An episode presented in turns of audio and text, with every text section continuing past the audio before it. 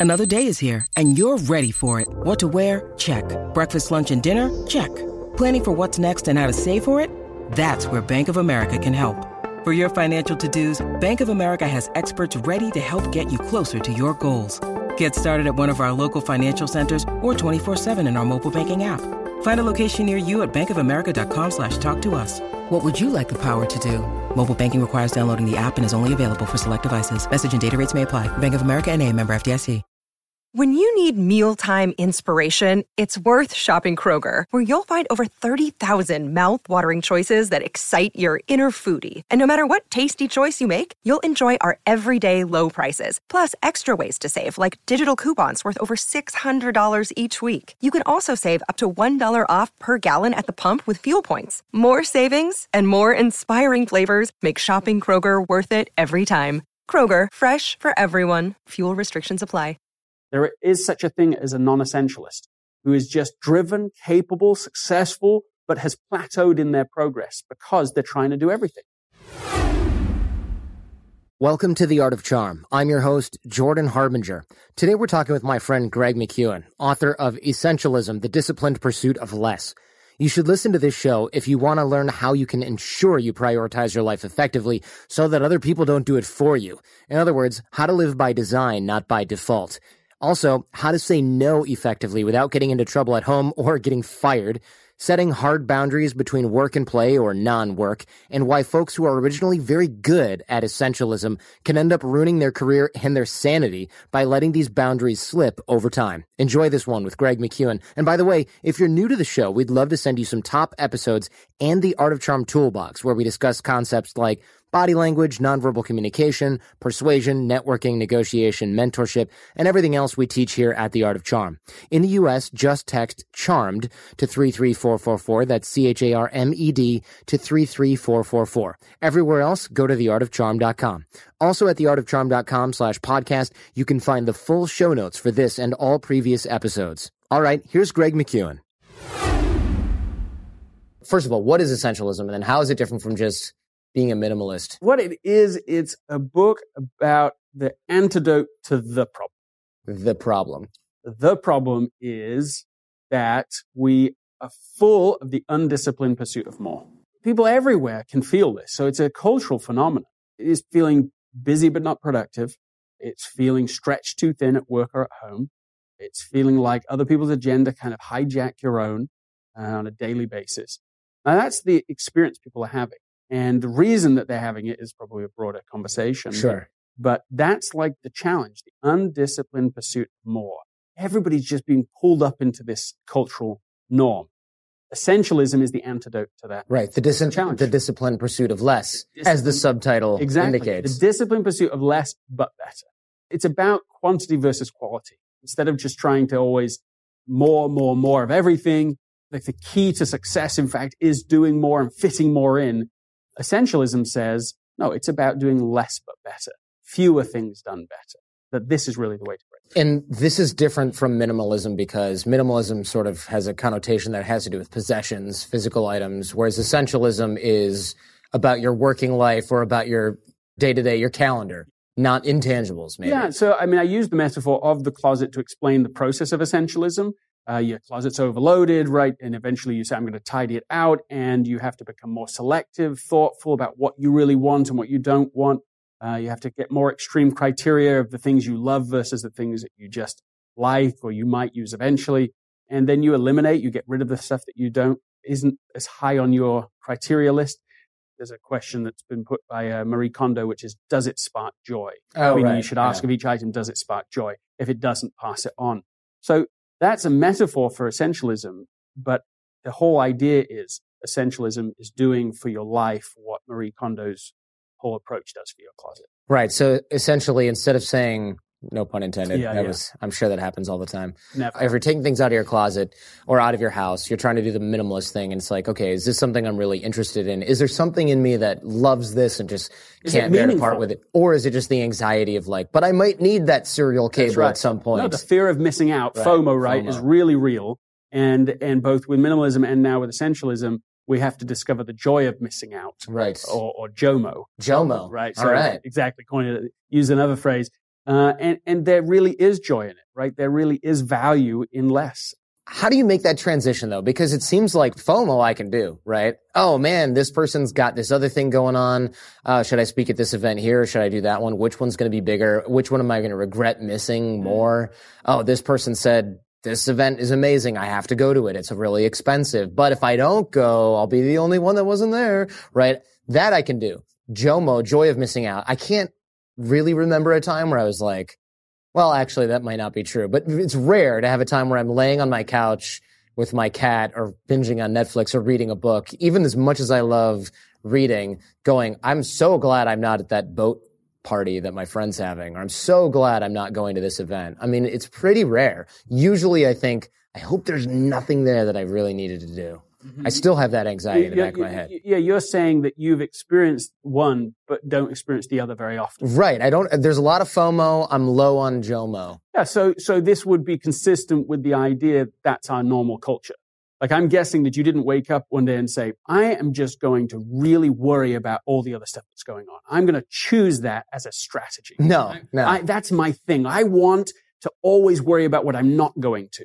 Even when I'm at something great, I want to be thinking, this isn't a deliberate, chosen, conscious strategy. No, but it does work. 97% of the things I worry about never happen. So obviously it has been effective so, so, far. So this idea, the question I'm putting to you really is why is it that you and so many people are so tilted so much towards this strategy? It's a default strategy. It's a default strategy. I'm arguing something about this. I'm saying that we have a culture that's so dominant towards this feeling that it's not just the normal default circumstance of all society forever. Right. We live in a particularly extreme version of society, right? So I think we're in a busyness bubble now. Like a FOMO bubble. Exactly. Whatever the name of it is, it's a bubble of more. Hmm. and so what we have all sort of grown up in is this culture. I mean, even over the last 10 years, we've gone from being connected to hyper connected.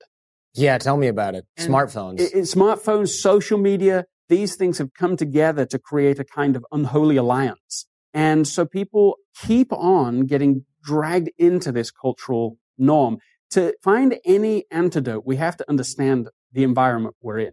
Have you heard the phrase, fish discover water last? Uh, no, but it makes perfect sense. Makes sense, right? This is we, we have to just like it took you till you were 16 to get glasses. You were maybe the, one of the last ones to figure out to, what's to going figure on. it out. It's something that's so normal to Yeah. you, you don't know that it's even happening. Right. And that's what's going on. So when you talk about FOMO, you're not just talking about your own experience. You're talking about the norm of today. And I think that that's what makes essentialism have the power of relevancy the idea is that in this environment, in an environment where not just you, but everybody just about that you know, Mm-hmm. and everybody that you're interviewing and talking to, and everyone who's watching this, their normal life and all their friends, in that environment, you can't just go with the flow unless you want all the consequences of this cultural norm. So this is the name for this is non-essentialism, right? Uh-huh. It's just everyone believes that by doing everything, you will be more successful, you'll be happier, you'll have more meaningful life. Now, if it's true, meaning if that works for people, great. It might have worked up until the 80s and 90s when you literally could no longer do Everything, everything. that's that, that's coming your way. Right, like my dad did everything. Uh, you know, auto worker at Ford, worked his way up the ladder, worked 12 plus probably 14 hour days, six days a week, getting everything done, burned himself out. That was without email. That was without cell phones. That was without social media. That was without being able to be reachable most Yeah, hours and of the you day. proposed that at the beginning of that little anecdote by saying it worked.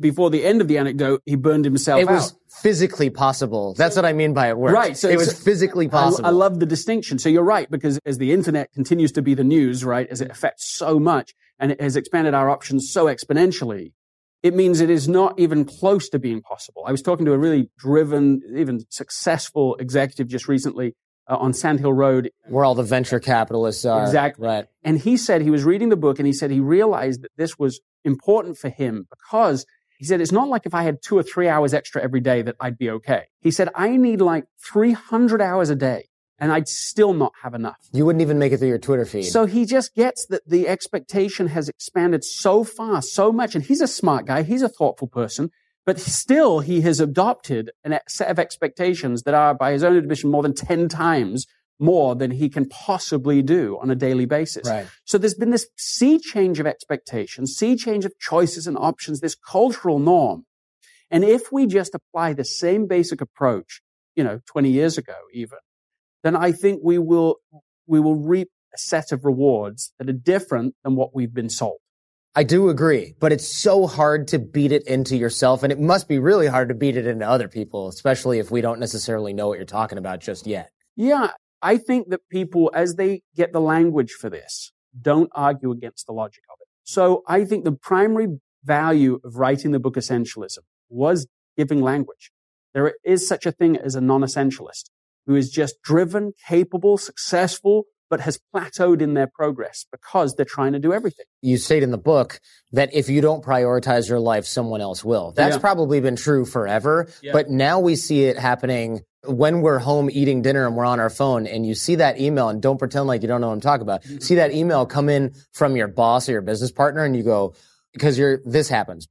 What is it? That never happened. This is a recent 10 years phenomenon. That's right. And that little moment of what is it can be so extreme under some circumstances. It is a form of addiction, right? When we Sure. check email 150 times a day, which is the average right now, at the highest Really? levels, yeah, the highest levels is 900 times a day. So that means every minute on the hour, 16 hours a day.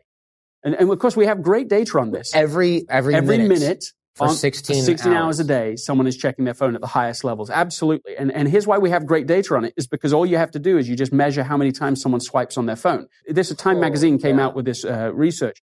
I mean, I don't know where they get their batteries from. I mean, all that's a different thing. Sure. But it means that when we used to talk about addiction, we were technology and so on, we were saying it like a metaphor, but it's real. It's a real addiction. Right. This is that happening people feel here. is to do with the idea that sometimes something amazing is going to happen. Sometimes something terrible is going to happen and you never know which. Right. So, So people are, are caught in for both reasons. Is it like something amazing? Is machine. it something terrible? It literally is like a slot machine for people.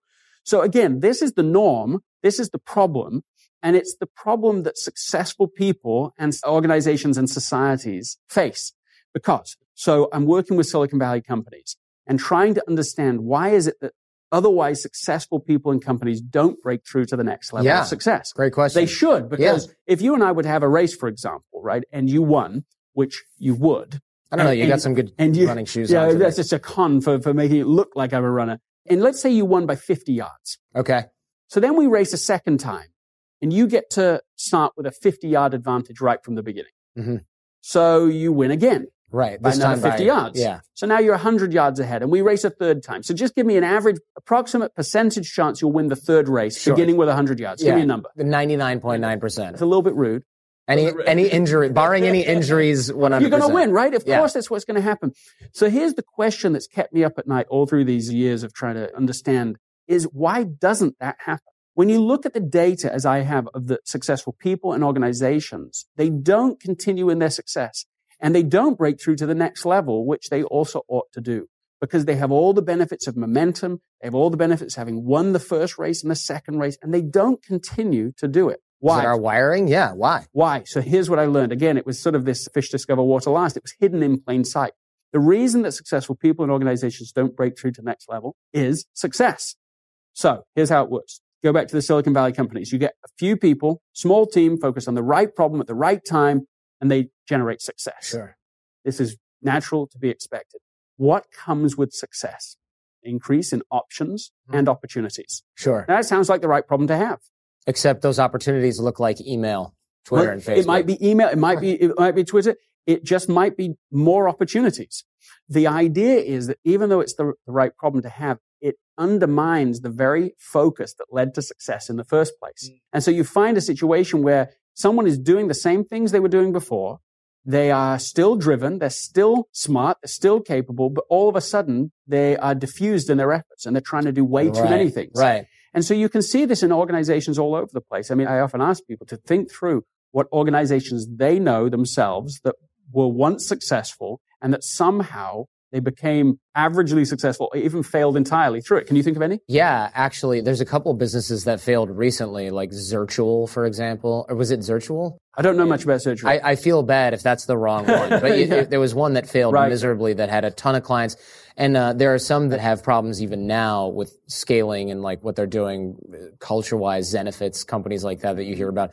Rumors. On the uh, Silicon Valley startup scene. And if you take some that are more established, if you take like a Yahoo, for example, Mhm. that's very well established, you know, despite best efforts to turn this around, where are we at? So this is what five CEOs, one time it was like five CEOs over two years that they, that they had this whole, everyone coming in smart, driven, trying to solve a problem. What's the problem? The problem was success. Early day success. Yahoo was the beginning of the consumer web, right? So they are the web for the consumer, right? Right. In the early days. They could do it all. And so they kept on trying to do it all. And that's it. That's the error right there. So as soon as Google comes along, specializes, well, now Google's going to be better at search than Right. Yahoo can be at that. They can't be great at everything. Right. And so, you know, Yahoo has been trying to correct that problem. And it's a very, very tough problem for them to solve because they've got the problem of what we call like 5% problem, which means all of their consumers only use 5% of their services. But it's not the same 5%. Right, right, So there's no easy solution for them now because it's been built sort of almost generation on generation of leadership with this same challenge. So here's an example. It's true for companies, but it's also true for the individuals inside of these companies. That's what I found was that you have also individuals who start off, they're very driven. They, in fact, I remember an executive I worked with. He was doing award winning work. Partially as a result of that, got purchased by a larger and as it turns out, more bureaucratic firm. Mm. He goes into the new regime. He wants to be a good citizen, which means, loosely speaking, he starts saying yes to everyone and Oh, everything man. without really thinking about Right. it. So what happens to him? What happens to his stress? Through the roof. What yeah. happens to the quality of his work? Down. Down the drain. So here is someone who is a high talent individual who all of a sudden is, I don't know, overworked and underutilized. They're not top talent anymore because of this strategy. Now, what happens in the end? He decides because of some counterintuitive advice he should retire in role, which is different than stay, quit, and don't tell anyone. It's Mhm. not that.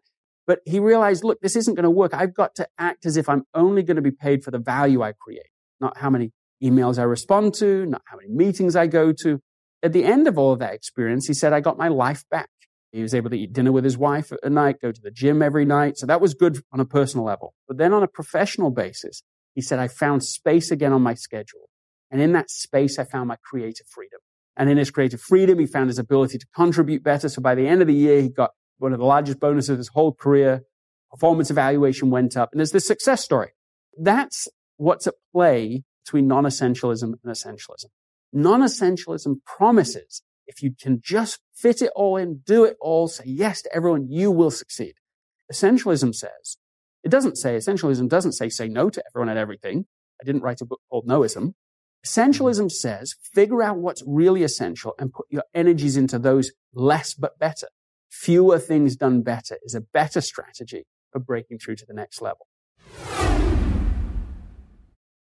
Over the last 17 years, we have launched our fair share of online courses, coaching programs, and finding the right platform has always been a challenge. They say if you do what you love, you never work a day in your life. But if you're an entrepreneur, you know the hard work that comes with it.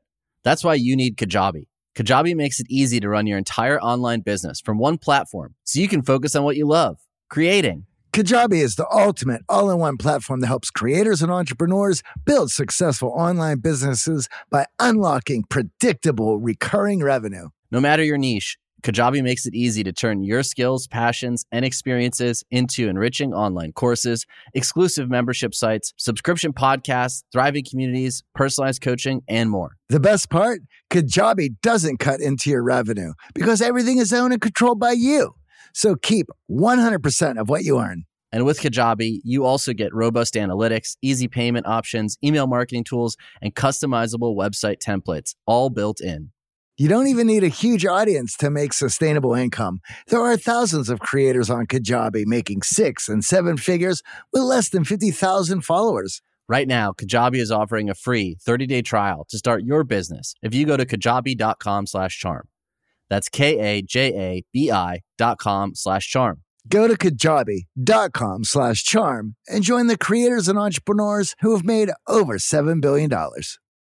Johnny, we know if you listen to the show, you are driven. In fact, we're driven by the search for better. But when it comes to hiring, the best way to search for a candidate isn't to search at all. Don't search, match with Indeed.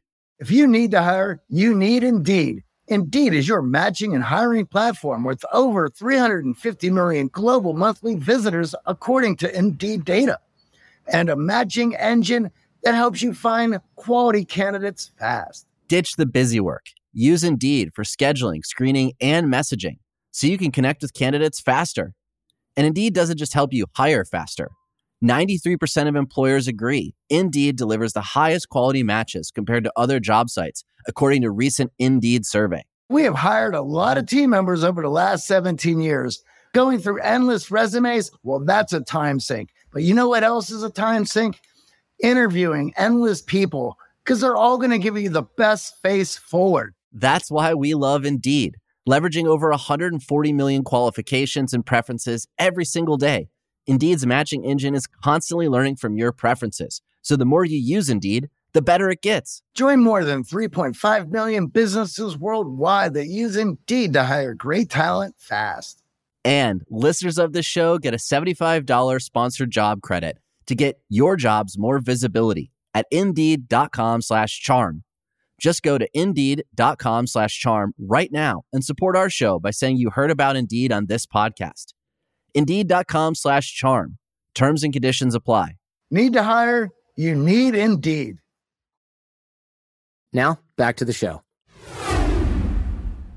And if we were on Fox News, this is where I would say thank you and we'd wrap your little soundbite Right. interview, right? But uh, Now we're going to go further. now we can go further. See, as soon as we exhaust the stuff you've said a hundred times, that's when it gets really, really good. Let's do it. But that was good and was interesting. And I think it is kind of epidemic level. I mean, people are doing this with jobs, careers, school, whatever it is.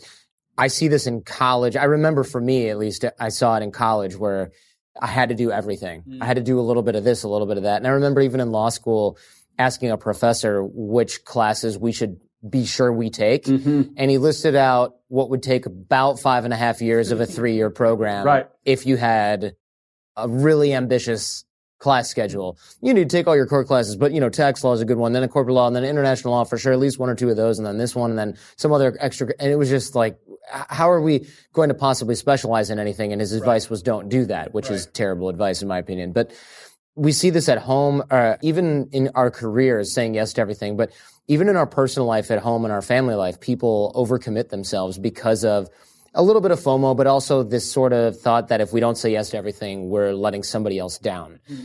Do we have to just become okay with letting other people down, or are we actually not really letting them down long term? What have you learned about this? Well, one of the things I've learned is that there's a trade off here, which is do you want short term popularity or longer term respect? Mm-hmm.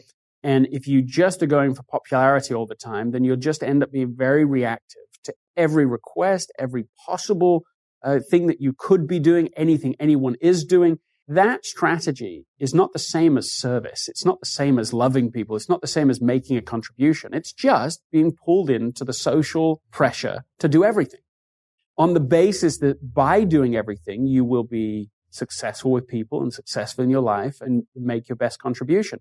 If that's true, I've said it, the second time I'm saying it, people should do it. If Right. it's working for them, Sure. if it's getting them what they want, and if it's making a difference in the world, don't, don't, don't listen to me. Keep doing it.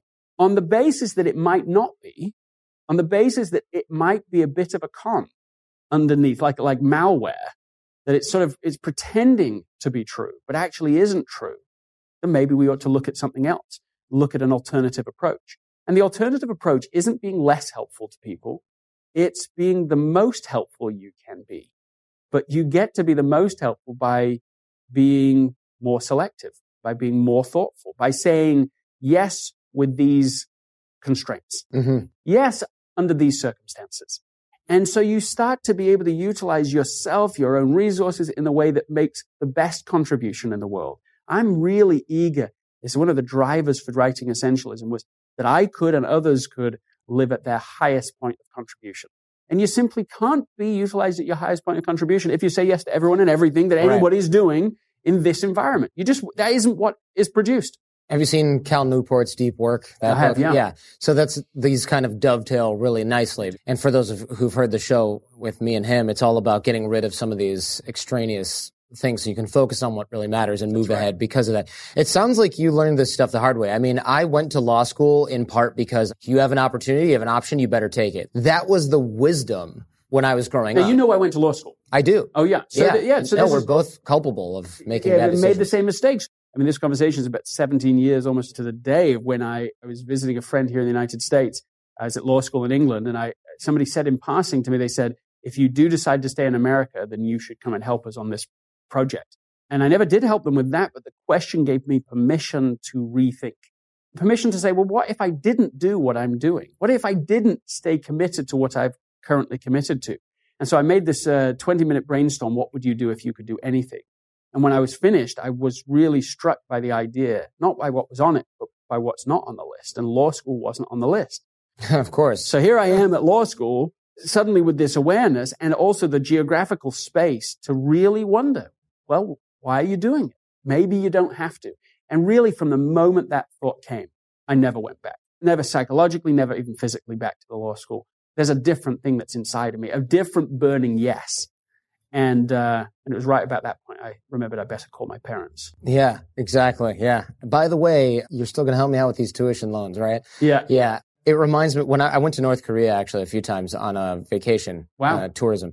And I remember asking one of the guides who lives in North Korea, where would you go if you could go anywhere? And she said, oh, Mount Paektu up in the north of Korea. And, I- and I, I thought, is this just like hyper patriotism or, or what are we talking about? I said, no, no, no, anywhere in the world. And she goes, I don't know, maybe somewhere to practice my English. And I was like, anywhere in the whole world, maybe like Africa or something. And she goes, whoa, Africa? Like it never had crossed her mind that you hmm. would ever be able to go there and see giraffes and things like that. And we were talking about animals and things like that. And she was just like, it, it was like saying, where do you want to go on vacation? And someone's like, let's go to Mars. And you're like, hold on a second. yeah. Yeah. But we're thinking Disneyland or SeaWorld. I think that what you're saying is such a great example because the number of choices has expanded so fast, but our out of date way of dealing with it that maybe got us through in previous generations is discombobulating under the pressure of these options.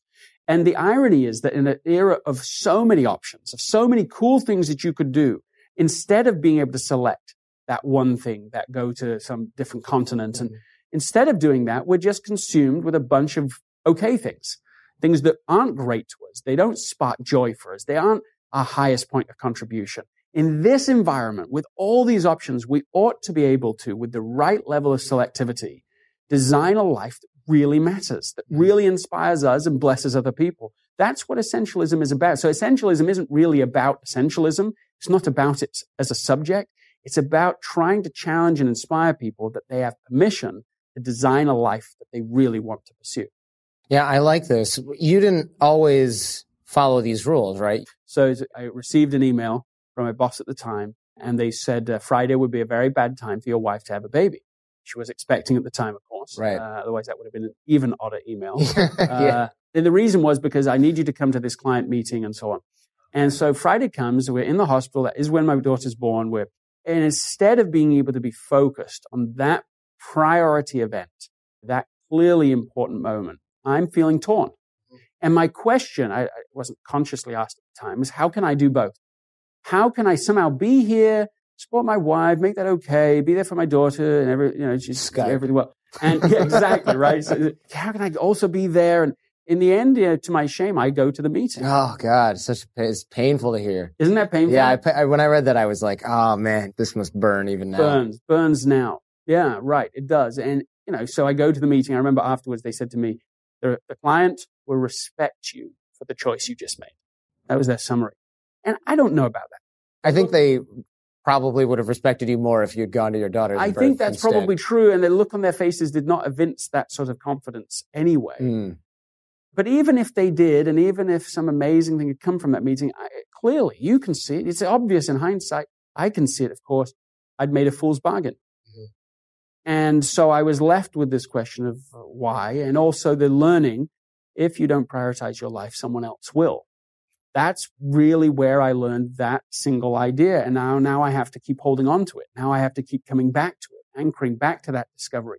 What's really most important now? And how can I construct my life in such a way that I'm focused on that thing one at a time? I agree. I mean, you write, don't major in minor things. Mm-hmm. However, how do we decide what's important? It's not always really obvious, and sometimes everything looks important. Well, that's really what the non-essentialist believes. The non-essentialist believes that everything's essential. Right. And the essentialist believes that almost nothing is essential. I think that the reality is more like the essentialist sees it. That's why it's a powerful idea. It's not just a mind trick. It is the idea that most stuff is noise. Most stuff is just stuff. It doesn't matter one way or another. So the trick of life is to create enough space to figure that out. I think that when people create space, it becomes very clear to them. Because by create space, you mean get off the hamster wheel of busy crap for a second to realize that all the stuff you're doing is you on the hamster wheel. Yeah, that's right. I mean, practically, I, I, think about it being every quarter someone should hold a personal quarterly offsite. Oh, I like this. You schedule somewhere between half a day and a day. Uh, I tend to take a full day. And you're asking all the big questions. So, what are my sort of three to five most important life goals? Out of those, actually, I've gone even further than that. Sometimes I'm asking, what's my three to five hundred year vision goals? hundred year yeah, vision. yeah, the, like legacy, you're already gone type stuff. Yeah, definitely beyond oneself. What do I want my grandchildren's life to be like? What do I want their learning to have been? And when I can think in those very, very long term perspective, it helps to distinguish between the vital few and the trivial many. That on a daily or even minute to minute basis can be very hard to discern between because it's all just coming at us. So a hundred year vision really pushes one to think clearly. Can you believe your grandpa wore this crap on camera? exactly, right? I want that. I want that moment for them to be able, and me to be thinking about my own role within a much longer intergenerational story. And so that's the first thing. The second thing is then you break that down, as you can imagine, right? To like, okay, what are some of the three to five goals you want to achieve this year? What do you want to do over the next 90 days? A chance to celebrate. I definitely always take the time to go through a, a, list of gratitude, like what has happened, what have been the biggest wins over the last 90 days. So I'm reviewing the last 90, planning for the next 90, and you come out of that session with a clear sense of here are the just the few goals that are the ones I really want to achieve over this next 90 days. Do you then outline those goals, like how you're going to do that, or is it more of a broad overview? No, there's a whole set of different things I've done on this. I don't do it the same every time, but I normally go through those goals and then say, what are the obstacles? And not how do I work around those obstacles, but how do you learn from every obstacle? Because an obstacle is really just your brain's best effort to mm-hmm. articulate the problem that must be solved to achieve your goal. I think this is a really important thing to do. It's so easy to skip it thinking, I've got this, right? right? It's like using a calendar. No, I can remember everything I have right. to do next week. But you really, you're not able to do and, that. And actually, it's a great segue because I think the second thing people need to do to create space is a weekly design session. So every week you're using each week as like perfect design period. I have a preference for a week over a day or over a month. If you're doing monthly planning, it's still quite long term. You know, you're not dealing with decisions you're about to really have to do. If you're doing it daily only, then I think your life will become reactive. I've mm-hmm. noticed that myself anyway. If I'm just doing it day at a time, then it's just hitting me too sure. randomly. Okay, what's on my calendar? Oh, that's on my calendar.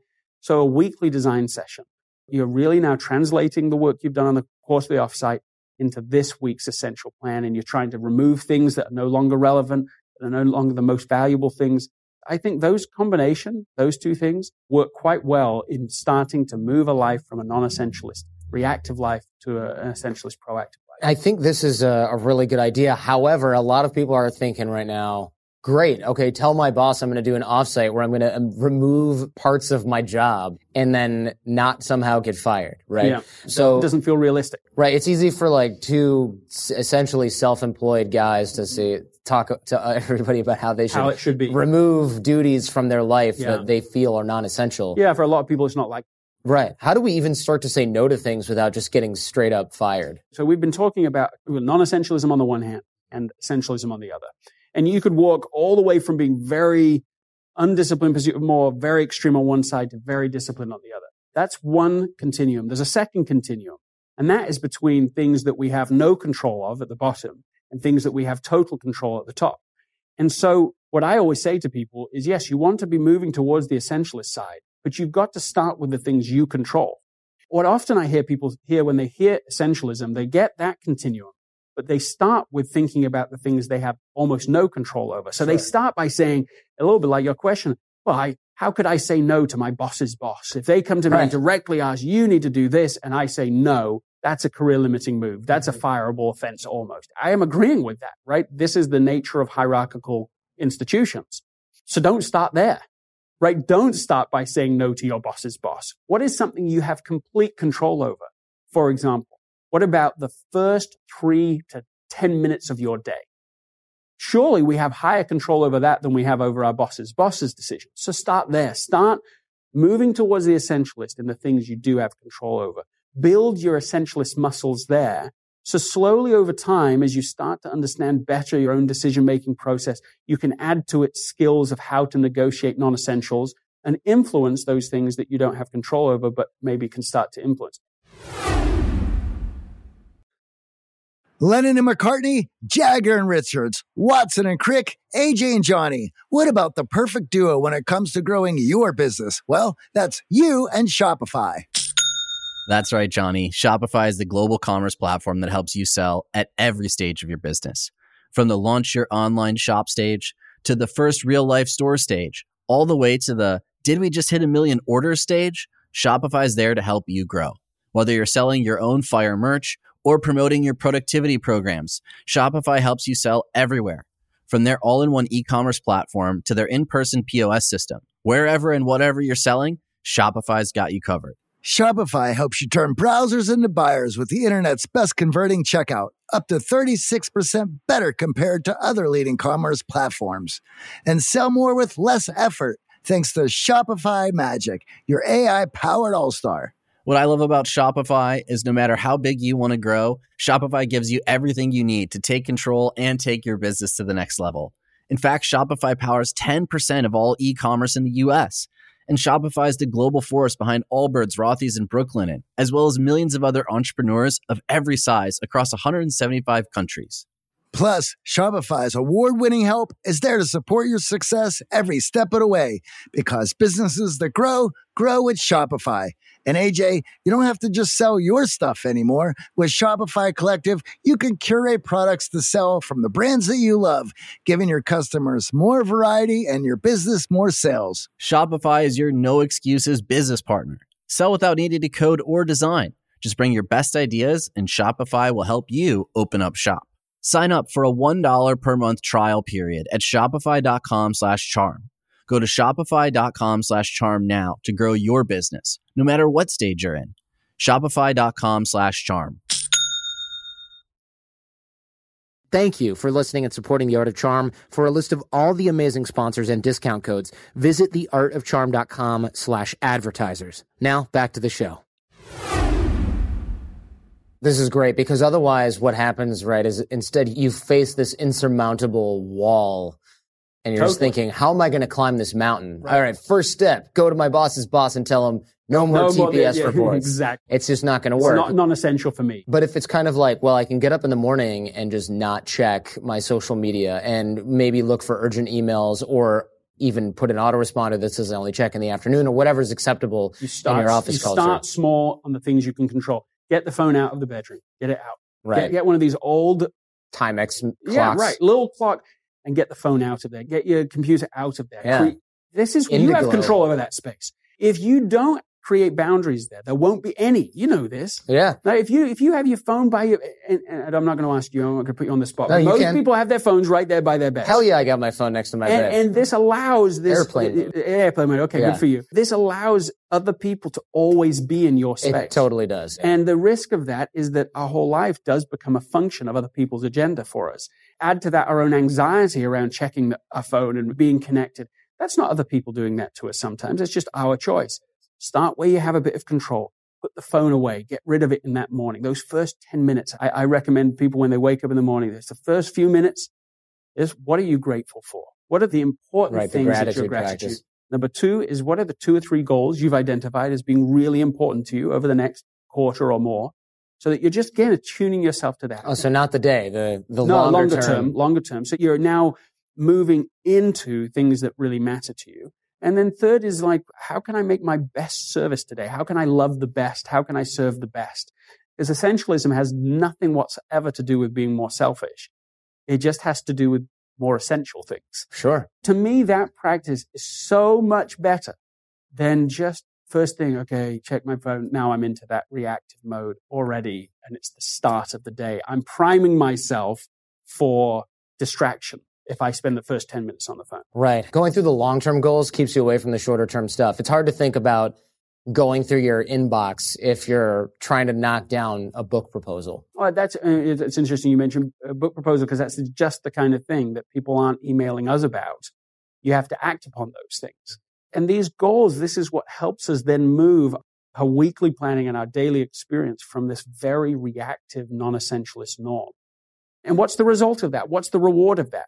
You can actually do something that matters. You can actually move forward on a goal that you feel like will make a big difference in the world. Well, that's the right trade-off.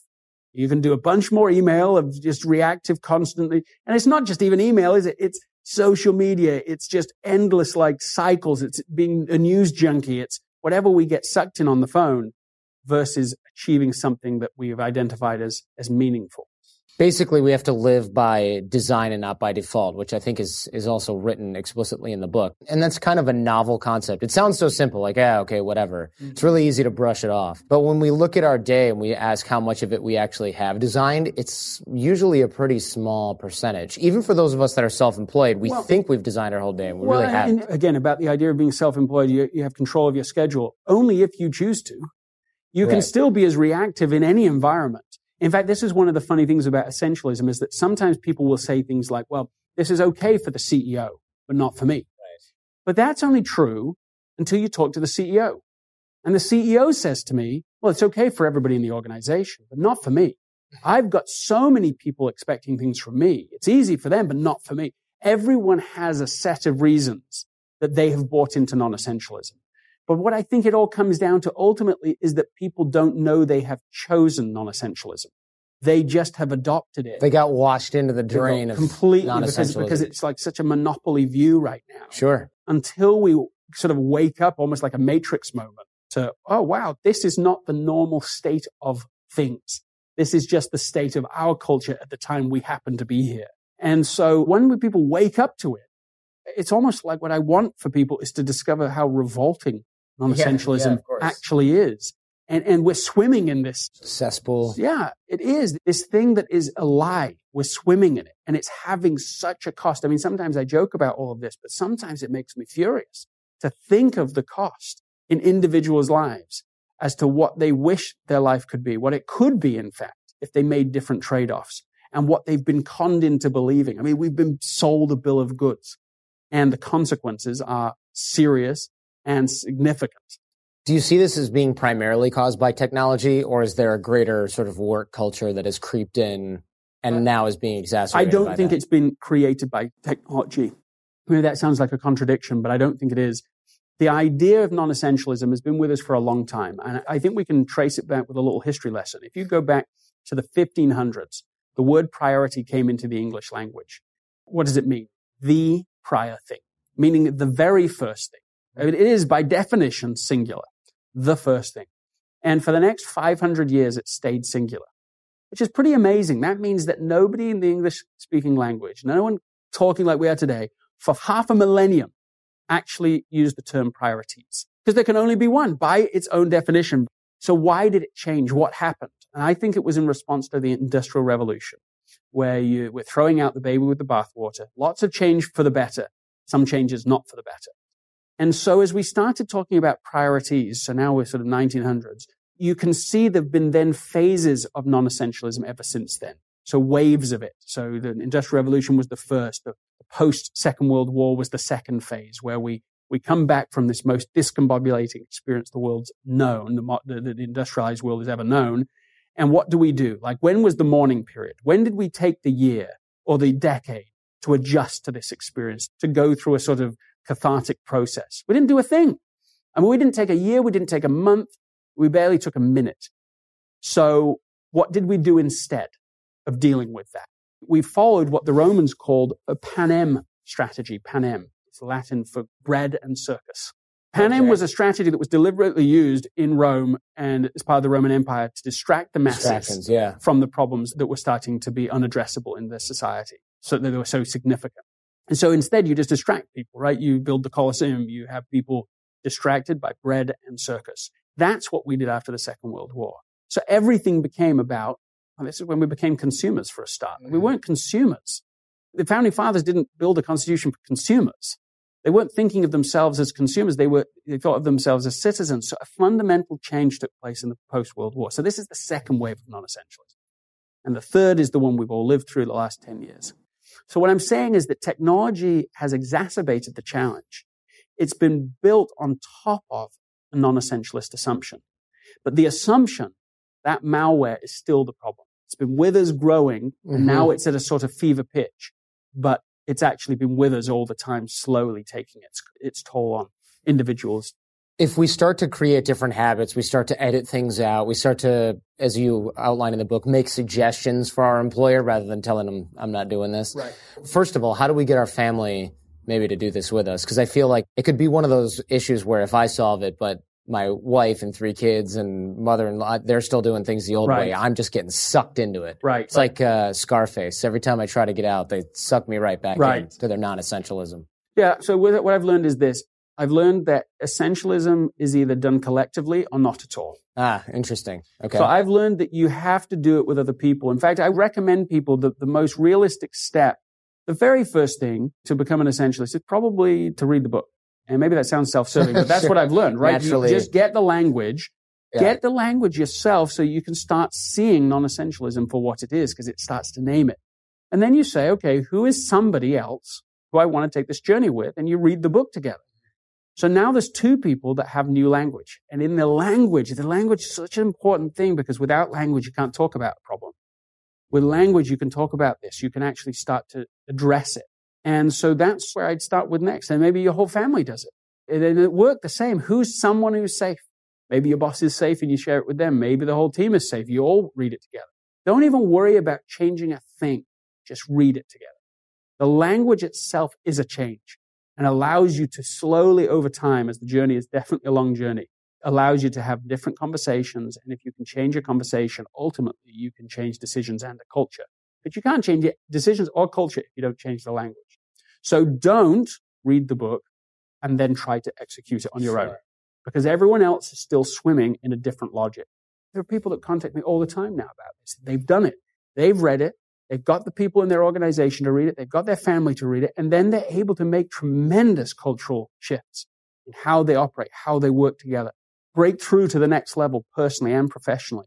Really amazing success stories that have come along, but you just got to do it together. What about boundary setting? I mean, you make kind of a big deal about this in the book. Personal life, work life, there needs to be a hard stop, a hard line between that. Why does that work? Why is that important and how do we do it? Well, because boundaryless living, which is centered in non-essentialism, believes something that's not true. What it believes is that there are no trade-offs. If there were no trade-offs, just be a non-essentialist. In fact, if there's no trade-offs, we all ought to be. Because if there's no traders, you can just do everything all the time and therefore will achieve everything you want. That's what non-essentialism keeps saying is true. If it's true, like I keep saying to you, if it's true, if it works, keep doing it. If it doesn't, then you have to start accepting, well, there are trade-offs I'm making every time I make a choice to check my phone at home. Every time I do that, I'm not paying attention to one of my children. Every time I'm talking to my wife and I suddenly get pulled into an, an email or a text, I'm suddenly disrupting the experience there. So I've got to start facing the trade-offs that non-essentialism lies about. Start seeing what the actual costs are to the decisions I'm making. And look, you can multitask, right? That's really proven. You can definitely multitask. What you can't do is multifocus.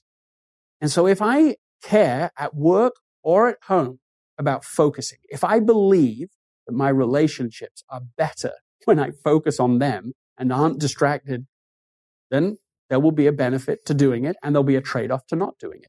Longest I think I've been without my phone at all was like two and a half weeks on a family vacation in Costa Rica, right? We get out there into the jungle.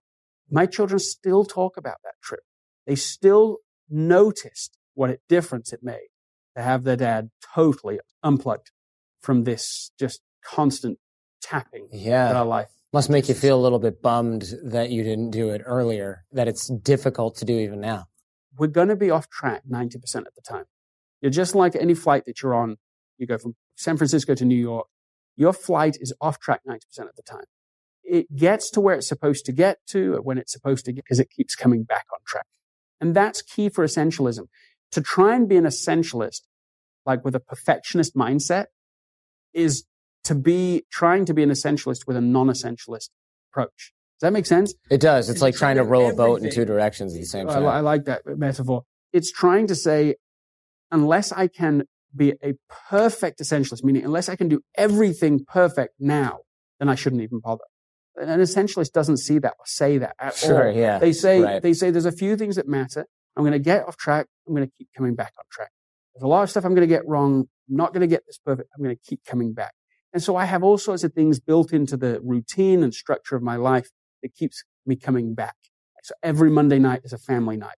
But no matter what, no matter what, that night is already siphoned off. How old are your kids? So I've got four children, uh, not very essentialist of me. yeah. practice. 13, 12, 10, and 7. So right now you're in the point where you can still say Monday night is family Yeah, that's night. right. I did the same thing as well, right? So this was a church recommendation. This is years ago, 40 years ago. And so my family, all growing up, did this. We weren't perfect in our family by any means. We were off track 90% of the time, same. But every Monday, as sure as I was going to eat on Monday, I, we were going to have a family. That's great. And so, and so there are things that you can build routines and structures that make execution of what's essential easier. And so while you're not going to get it right, well, I know I don't get it right. I'm trying to build a system that supports the things that matter most. You mentioned in the book that essentialism has to be at the center of every decision that you make. So it sort of seems like I'm trying to reconcile the off track 90% of the time with every decision you make has to have essentialism at the core. Why can't we just kind of weekend warrior this thing? Well, I think that the idea that I'm trying to explain in the book is that it needs to be a mindset shift. So sometimes when I'm teaching about essentialism, someone will come up to me afterwards and they'll say, look, this is so great. This is a great reminder of one more thing I need to do. As if essentialism is just one more thing. That becomes an irony. It's not one more thing. It's not another thing to add into the overstuffed closet of our lives. It's a different way of doing everything. So it's not that we're going to have our behaviors correct every time, all the time. But what we can keep coming back to is a mindset shift where we start to think about the world differently. We start to think like an essentialist. Then over time, the behaviors become instinctive, spontaneous. And then we start to build new routines around that new insight. So the work itself, real work, is the mindset to get the mindset of an essentialist. Making it something that you are instead of something that you just do. That's right. Something- sometimes. Something you become, not something that you are adding on top of a non-essentialist mindset. Because that won't work. That's the problem. If you think like a non-essentialist and try to behave as an essentialist, you're still going to end up trying to efficiently do way too many things. And so you're still going to get the same results. The mindset has to shift. The tools, for example, we've been talking about technology. I'm not a Luddite. I'm not anti-tools. I'm not anti-technology. I work and, and spend life, my life in Silicon Valley. But it makes a very poor master. Good servant, poor master. That's why the mindset shift is the one that has to happen first. Great stuff from Greg here. Yes, being an essentialist, not just doing essentialism, but actually being it, living by design, not by default, and setting up those boundaries and actually keeping them so that we don't end up driving ourselves crazy and getting fired or letting all of our hard work go to waste. Really good stuff from Greg. If you enjoyed this one, don't forget to thank him on Twitter. We'll have that linked in the show notes, as well as the book, Essentialism, The Disciplined Pursuit of Less. Other resources mentioned on the show will also be in there, and you can tap our album art in most mobile podcast players to see the cheat sheet, the notes for this episode, and we'll link to the show notes right on your phone. I'm also on Twitter, at The Art of Charm. You can engage with me there, ask me questions, or generally harass me from a distance. Boot Camp and Art of Charm live program details at theartofcharm.com. Remember, we're sold out a few months in advance, so if you're thinking about it even a little bit, you should get in touch ASAP to get some info from us so you can plan ahead. Also, don't forget about the Social Capital Challenge at theartofcharm.com slash challenge, or in the States here, you can text CHARMED to 33444. That's C-H-A-R-M-E-D to 33444. The challenge is all about improving your networking and your connection skills and inspiring those around you to develop a personal and professional relationship with you. We'll also email you our fundamentals toolbox that I mentioned earlier in the show. And I do regular videos with drills and exercises every week to help you move forward. It'll make you a better networker, a better connector, and a better thinker. That's theartofcharm.com slash challenge or text charmed in the U.S. to 33444. For full show notes for this and all previous episodes, head over to theartofcharm.com slash podcast. This episode of The Art of Charm was produced by Jason DeFilippo. Jason Sanderson is our audio engineer and editor. Show notes on the website are by Robert Fogarty. I'm your host, Jordan Harbinger. Go ahead and tell your friends because the greatest compliment you can give us is a referral to someone else either in person or shared on the web. So stay charming and leave everything and everyone better than you found them. Thanks for listening to The Art of Charm. Get more confidence, relationship skills, life hacks, and more at theartofcharmpodcast.com.